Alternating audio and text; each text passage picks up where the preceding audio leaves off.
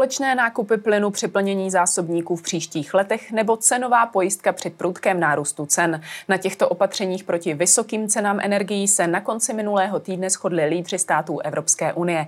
Stále ale není vyřešená problematická otázka zastropování. Zlevní v příštích měsících plyn a elektřina začíná Epicentrum s Markétou Wolfovou. Vítejte.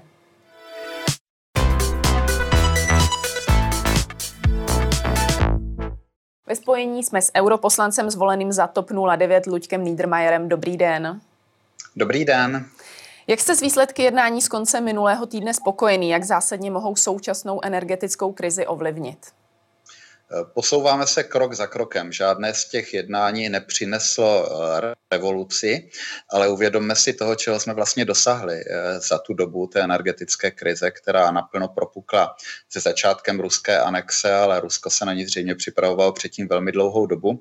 Vypadá to, že jsme opravdu na cestě zajistit dostatečné dodávky eh, plynu pro Evropu, což někdy v březnu jsme si těžko dovedli představit za předpokladu, že ruský plyn nebude k dispozici. Eh, přijali jsme spoustu opatření, která zajišťují bezpečnost dodávek i pro ty země, které by se jinak k tomu plynu, plynu nedostaly. To je zejména případ České republiky. A nyní se hledají ekonomicky racionální řešení, jak dosáhnout toho, aby ta energie, když už bude dostupná, doufejme, bez omezení, bez zesporu bez omezení pro lidi a doufejme i pro, bez omezení pro firmy, aby měla přijatelnou cenu. Ale zároveň nesmíme zapomínat, že ta dostupnost energie je podmíněna tím, že s energií budeme zacházet opravdu hodně opatrně, budeme prostě šetřit. A tady samozřejmě platí, že čím větší budou podpory, které budou snižovat ceny energií, tím méně budou firmy a lidé šetřit. Čili tady musíme být obzvláště opatrní. Chápu, že ta dostupnost eh, je věc první, když se ale zaměříme eh, na ty konkrétní ceny. Neměla by být eh, po tolika měsících přece jenom Evropská unie krapet dál, takže by v tuto chvíli měla Evropská komise konkrétní plány, které by se daly okamžitě použít? Ale my máme plány, které se konkrétně používají. Jednak ten úplně první a nejdůležitější, ze kterého nyní těžíme, je povinnost plnit zásobníky. Eh, nyní komise to doplnila společnými nákupy v příštím roce, protože i ta příští zima nebude snadná a chceme dosáhnout toho, abychom nakoupili to plynu co nejlépe, za co nejvíce, za co nejlepší cenu. Zároveň eh, Evropská komise si hodně eh, uvědomuje, že vlastně to, že v zásuvkách je elektřina a v hořácích je plyn, souvisí s tím, že ten trh sice vytváří, řekněme, nehezké ceny, ale zajišťuje, že ty dodávky běží. A proto je opatrná v těch přímých intervencích, například určování nějakých cenových hranic. A proto vlastně jsme nastavili dva klíčové mechanismy. První je, že vysoké zisky od těch, kteří vyrábí velmi levně elektřinu, neskončí v kapsách majitelů těchto firm a budou směřovat do státních rozpočtů a státní rozpočty je budou eh, přerozdělovat lidem a postiženým firmám. To je, to je ten první eh, strašně důležitý mechanismus, který je doplněný Eh, který je doplněný i dalším zdaněním některých firm, které budou mít eh, ty velmi vysoké zisky. Čili soustředíme se na to, eh, aby státy získaly peníze, které použijí na podporu těch zákazníků a zároveň prostě ta opatrnost ohledně toho, abychom neudělali nějaké kroky, které nás vrátí zpět k tomu riziku dodávek, bezpečnosti dodávek, já tu opatrnost opravdu dobře chápu. Jak konkrétně tedy tyto uh, mechanismy uh, sníží tu cenu, za kterou bude Evropská unie uh, plyn nakupovat? Eh, společné nákupy eh, způsobí to, že se jednotlivé státy nebo firmy nebudou předhánět v tom, kdo, eh, kdo na tom světovém trhu tu cenu koupí. Samozřejmě neřeší to ten základní problém, který je spojený s tou krizí a ten tkví v tom, že ten trh světový byl nastavený na to, že ruský plyn je jeho součástí. Nyní ten ruský plyn součástí není a proto tam ten trh obrazně řečeno chybí. A to je ten důvod, to je důvod zvyšování, zvyšování těch cen. Čili myslím si, že tohle by mohlo zafungovat. Úplně zásadní je, že už vlastně před měsíci se země Unie dohodly na tom, že každá země bude šetřit těmi energiemi čím méně těch energií spotřebujeme, tak tím nižší bude jejich cena. Nejprve to bylo dohodnuto pro plyn, nyní je to dohodnuto pro elektřinu, kde ty úspory jsou ještě, tak řekněme, v úvozovkách chytré, protože by se měly hlavně soustředit na ty eh, okamžiky, kdy je elektřina opravdu drahá. Většinou to bývá během dopolední a odpolední špičky. A má to, ta drahá elektřina po těch několik hodin má dva nepříjemné důsledky. První je, že ona je drahá, protože v té době se začíná pálit obvykle zemní plyn, čili spotřebováváme zemní plyn. A druhá věc je, že ta vysoká cena elektřiny z plynu zdražuje celkovou elektřinu.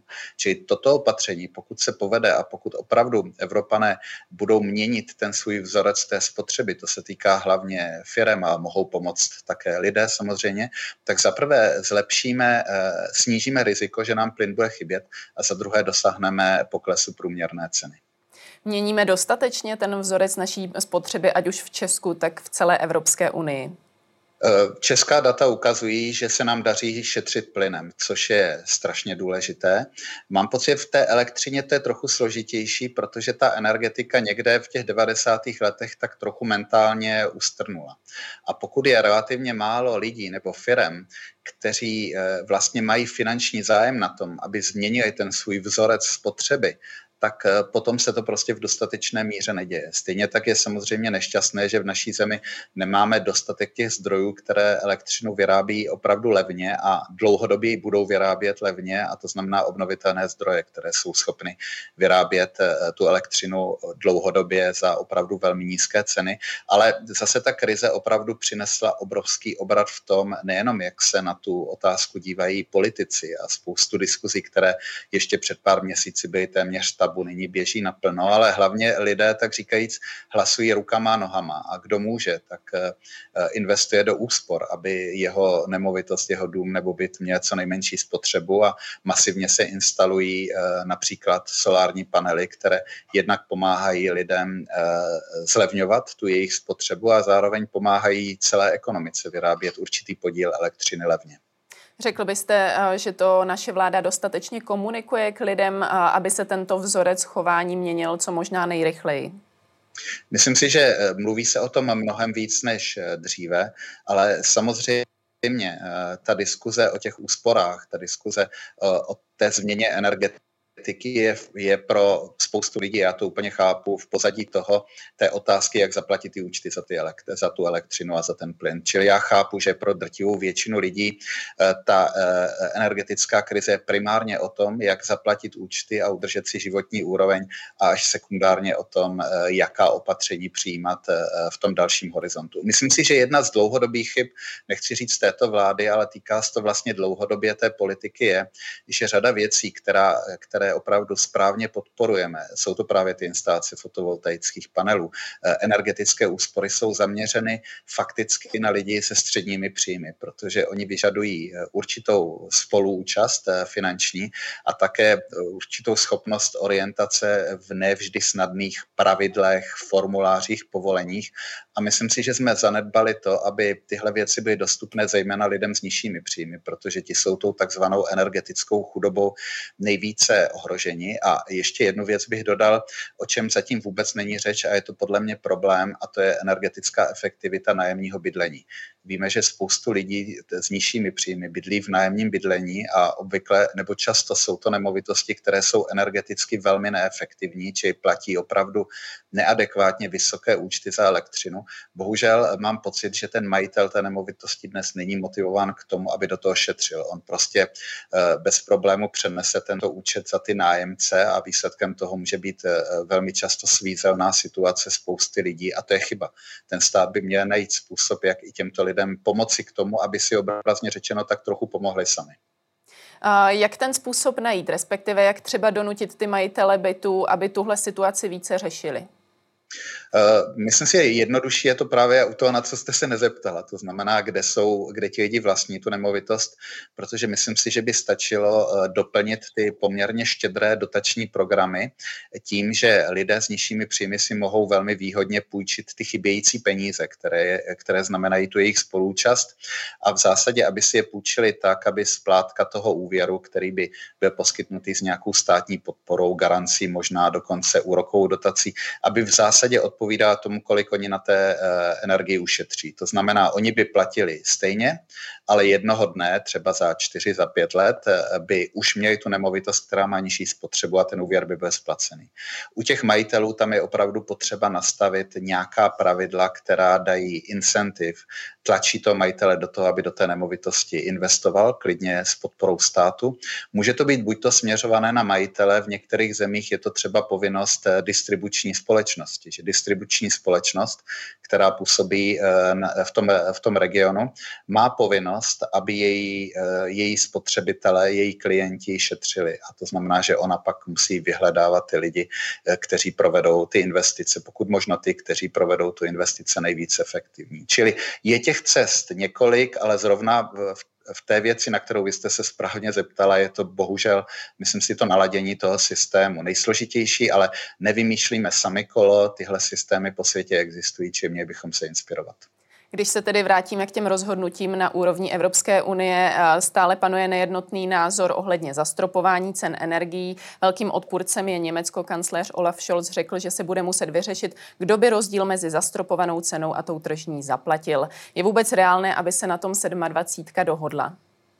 Uh, ono je to hodně personifikováno Německem, uh, ale já zrovna teďka jdu z jednání v Evropském parlamentu, které sice bylo o daňových otázkách spojených s energetickou krizí, ale samozřejmě jsme se k tomu stropování, respektive k těm vládním podporám dostali.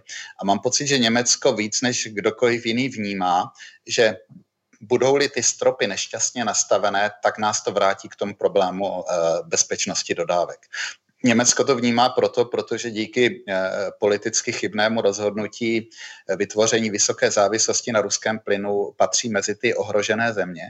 A proto opravdu uh, ti ekonomové, se kterými já jsem mluvil, a pravděpodobně i politici vnímají to riziko, že přes to stropování, které na první pohled vypadá, že řeší nějaký problém, se posuneme dál v tom problému ceny, ale vrátíme se znovu k problému bezpečnosti těch uh, dodávek. Uh, ono už není úplně obtížné pochopit, v čem ten uh, problém je.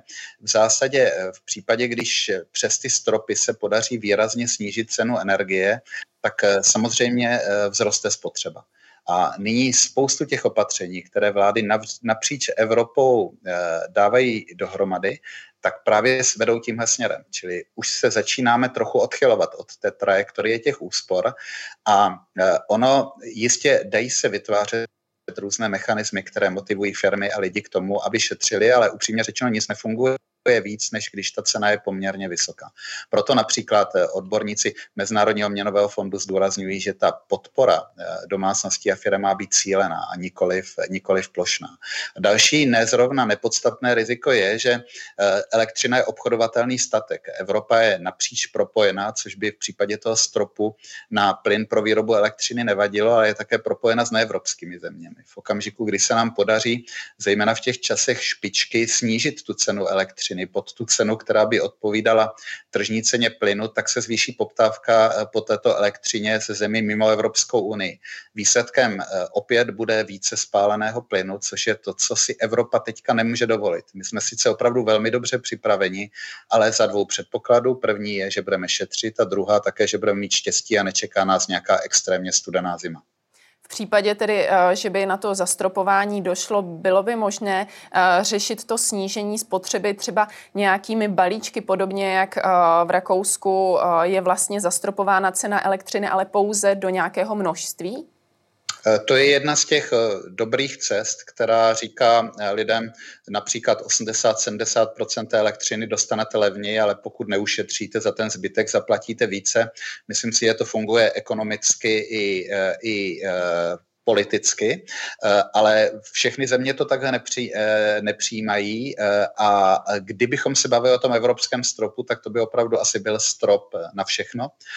Ten strop na tu výrobu elektřiny by právě vedl k tomu, že by se zlevnila ta elektřina v tu dobu, kdy ta elektřina je drahá a potom to, o čem jsme mluvili před pár minutami, to znamená té snaze domluvit se mezi členskými zeměmi, že právě snížíme tu spotřebu v těch špičkách, tak to bychom vlastně tady tohle podkopali. Čili já vůbec neříkám, že to je špatná myšlenka. Ten mechanismus vypadá velmi lákavě, ale eh, první problém je, že nesmíme zapomenout, že o ceně se budeme bavit pouze tehdy, pokud té energie bude dostatek, protože jinak se budeme bavit o povinných odpojeních. A to je ta nejhorší varianta, které bychom měli se snažit zabránit. A za druhé, eh, když se teďka dívám na druhou půlku své obrazovky, cena plynu nyní stojí kolem 100 eura. Eh, megawatt hodiny. Je to způsobené tím, že máme velmi plné zásobníky a je teplé počasí. Kdyby dlouhodobě plyn stál kolem 100 euro, tak si zakládáme na to, že některé uhelné elektrárny nebudou vyrábět a budou nahrazovány plynovými elektrárnami. To je něco, co si absolutně nemůžeme, nemůžeme dovolit. Takže kdybychom se bavili o tom uh, stropu plynu pro elektrárny, tak bychom se podle mě museli bavit o ceně, která je výrazně vyšší než dnes. A možná, že by spoustu občanů potom bylo zklamáno, že to kýžené politické rozhodnutí bylo přijato, ale jeho výsledkem je vlastně nic, protože nyní by to rozhodnutí nebylo, eh, nebylo jakkoliv účinné. Také mimochodem eh, právě teď velkou obchodní cena okamžitá elektřiny je třeba výrazně nižší, než je, než je ten český strop, protože jsme teďka ve velmi dobré, eh, dobré situaci a jakákoliv snaha snižovat dále tu cenu elektřiny, která opravdu se nyní už dostává na, na nízkou úroveň, povede pouze k tomu, že začneme riskovat bezpečnost dodávek. My jsme často ubezpečováni, že právě plynu pro tuto topnou sezónu je dostatek. A vzhledem k tomu, co popisujete, je opravdu možné, že by to takto ale příští zimu nebylo. E, příští zima bude složitější v tom, že my jsme nyní naplnili ty zásobníky a myslím si, že to bylo velmi správné politické rozhodnutí e, lídrů, lídrů Evropské unie a spolu rozhodnutí parlamentu. My jsme je naplnili částečně ruským plynem. Eh, eh, díky tomu jsme plnili sice za velmi vysoké ceny, ale plnili jsme velmi rychle. Eh, nyní myslím si ten základní scénář, který každý, kdo čte noviny, si uvědomuje, je, že ten ruský plyn prostě nebude. Či to znamená, že po, po ukončení této, této sezóny budeme muset začít plnit zásobníky a v případě, kdyby na konci této zimy byly velmi prázdné, tak eh, by to jejich naplnění na příští zimu mohlo být docela komplikované. Je třeba možné, že vzhledem právě k zastropování eh, cen energií eh, by za ty ceny vlastně nechtěl nikdo nám ty energie prodávat? No samozřejmě, ten plyn se obchoduje na celosvětovém trhu a jak jsem vysvětlil, ta krize souvisí s tím, že z toho celosvětového trhu vypadla ta nabídka toho ruského plynu. Čili eh, my nyní tím, že jsme ochotni platit vyšší ceny, jsme vyhnali cenu tak vysoko, že Evropa získává nebývalé velký podíl z těch volných dodávek zemního plynu ve formě LNG. V okamžiku, kdy my si řekneme, že budeme platit za ten plyn 150 euro a eh, země nebo firmy v Ázii řeknou, že budou platit 160 euro, tak eh, ty lodě prostě pojedou někam jinam. Eh, možná to, co vlastně si spoustu lidí a politiku neuvědomila, je, že ten trh s energiemi je opravdu soukromý trh, na kterém funguje vlastně drtivá většina soukromých firm a ty se rozhodují podle toho, co je výhodné pro jejich vlastníky. Další zásadní otázkou je podpora podniků. Co by se stalo, kdyby se nepodařilo dojednat jednotné řešení v rámci Evropské unie a jednotlivé státy by se spoléhaly na tu svou podporu podle svých finančních možností? Eh, výsledkem toho by bylo, že země, které jsou ekonomicky slabší a které mají ještě navíc napjatou situaci v rozpočtu, by si nemohli dovolit podporovat své firmy tolik jako země bohatší a rozpočtově odpovědnější. To je potřeba říct, to, jestli země má rozpočet v pořádku nebo ne, je otázka její rozpočtové odpovědnosti. A kdybych to přenesl do české situaci, my bychom tahali za velmi krátký konec z tohohle provazu. Proto, a já, to, já o tom mluvím od začátku, když se začala otvírat ta otázka opravdu velkých podpor pro firm, v našem zájmu je, aby eh, Evropská unie, je to kompetence Evropské unie, omezila ten rozsah té státní pomoci firmám, protože jenom tehdy můžeme mít jistotu, že naše firmy nebudou čelit konkurenci firm z jiných zemí, které získají násobně vyšší podporu. Ministr práce a sociálních věcí Marian Jurečka říkal prakticky to tež, co vy, a říkal, že opravdu hrozí, že by firmy prakticky ztratily jakoukoliv konkurenceschopnost. Je ta situace až takhle vážná? Je to otázka té míry. Samozřejmě, pokud by nějaká e, země obrazně řečeno dotovala ty energie takže by nestály skoro nic, e, tak to by byl problém. Ale zase uvědomme si, že naše firmy mají jiné konkurenční výhody. Například e, obecně v porovnání s řadou zemí, se kterými si konkurujeme, máme nižší daně, máme nižší cenu pracovní síly, máme v některých případech docela dobře fungující logistiku. Čili není to jenom tak, že případě, když ta naše energie nebude ta nejlevnější v Evropě, že naše firmy nebudou konkurovat, ale je to součást té mozaiky a proto podle mě by bylo v našem zájmu, aby se země nějak gentlemansky anebo formálně rozhodly na nějakém koridoru, v jakém tu podporu budou uh, poskytovat. Důležité je, že Evropská komise zatím pevně stojí za, za tím, že podpora pro ty velké firmy, kde se jedná opravdu o velké peníze, uh, je jednoznačně určená pravidly pro veřejnou pomoc. Je to uh, ten dočasný režim, který byl trochu uvolněný eh, po covidu a to uvolnění dále pokračuje, který říká, že, že eh, velké firmy nemohou eh, země podporovat tak, jak je to napadné, ale podle nějakých relativně objektivních kritérií. V případě malých a někdo říká i středních firm si naopak dovedou představit tu podporu větší, protože přece jenom tam to riziko, že když podpoříme místní kavárnu a pekárnu větší, ve větší větší míře podpořím její nákupy elektřinou, tak eh, to nemůže vytvořit nějaký velký problém na fungování trhu. Či u malých firm bych byl velmi otevřený, u těch středních je to na zvážení a u těch velkých je třeba opravdu velkou obezřetnost. Poměrně silný národní podpůrný program nyní zavádí Německo, které právě z důvodu ohrožení konkurenceschopnosti jiných členských států schytalo za tento postup poměrně velkou kritiku. Konkrétně způsob podpory německých firm vás nějak znepokojuje? Eh, no, ono je o tom velká diskuze, protože uh, myslím si, že němečtí politici z politických důvodů chtěli uh, dát jasně najevo, že své firmy podpoří. A ta diskuze začala ne od toho, co budou dělat, ale od toho, kolik budou mít peněz. A padla ta suma 200 miliard, která je samozřejmě ohromující, ale je daná tím, že Německo je hodně velká země.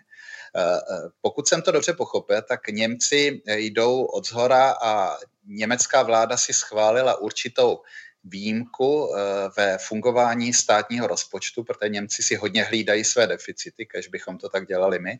A to znamená, že německá vláda potřebovala posvěcení parlamentu, že tyto peníze získá, což se jí povedlo. Ale vlastně ta diskuze o tom, jak přesně ty peníze budou eh, rozděleny, eh, ta ještě zdaleka není u konce. Navíc s tou částkou 200 miliard se počítá na dva, ne dokonce na tři roky.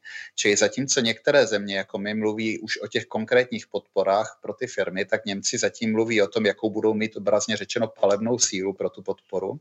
Ale já jsem pevně přesvědčený, že německá vláda, která je velký beneficient fungování společného trhu, bude ta, která si bude hlídat, aby postupovala v rámci těch evropských pravidel. A myslím si, že je také na nás, my jsme předsednická země, máme k tomu velkou možnost a zdaleka nejsme jední, kdo si to myslí, aby apelovali na to, aby ty velké země, které udělají tu dobrou věc, že odpovědně hospodaří eh, se státními rozpočty, aby té situace nezneužili k tomu, aby svým firmám pomohli víc a to znamená znevýhodnili eh, firmy ostatní. Takže je to tak, že ve výsledku v Německu uh, děsí možná ty okolní státy ten velký budget, který si na to vláda uh, dala bokem. Nicméně ta situace není zas tak závažná. Kdyby přeci jenom závažná byla, uh, jaké má třeba Česká republika nebo i jiné státy možnosti do toho zasáhnout?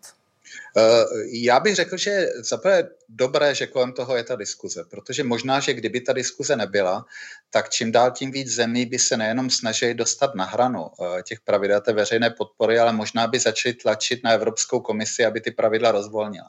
Čili já myslím, že ta diskuze je na místě, jakkoliv eh, ještě podle mého názoru k žádným definitivním rozhodnutím eh, nedošlo, ale to, co můžeme dělat, je samozřejmě reprezentovat ten tábor, který bude říkat, že není možné dále rozvolnit ty pravidla veřejné podpory.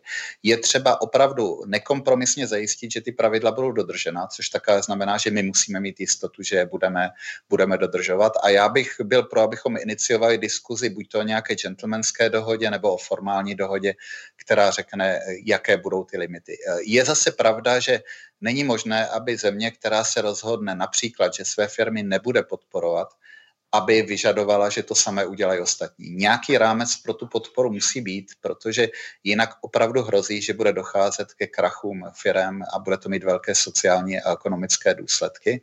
Ale to, že ta podpora musí být umožněna a to, že bude realita, že ne všechny země půjdou na stejnou míru podpory, to zároveň neznamená, že ten prostor musí být nekonečně velký. Myslím si, že potřebujeme ten prostor omezit a mít jistotu, že ty omezení budou nekompromisně dodržována. A začít samozřejmě musíme i u sebe. Tolik Luděk Niedermayer, díky za vaše odpovědi. Rádo se stalo, nashledanou. A to už je pro dnešek z Epicentra všechno. Nezapomeňte nás sledovat opět příští týden od pondělní 15. hodiny. Na viděnou.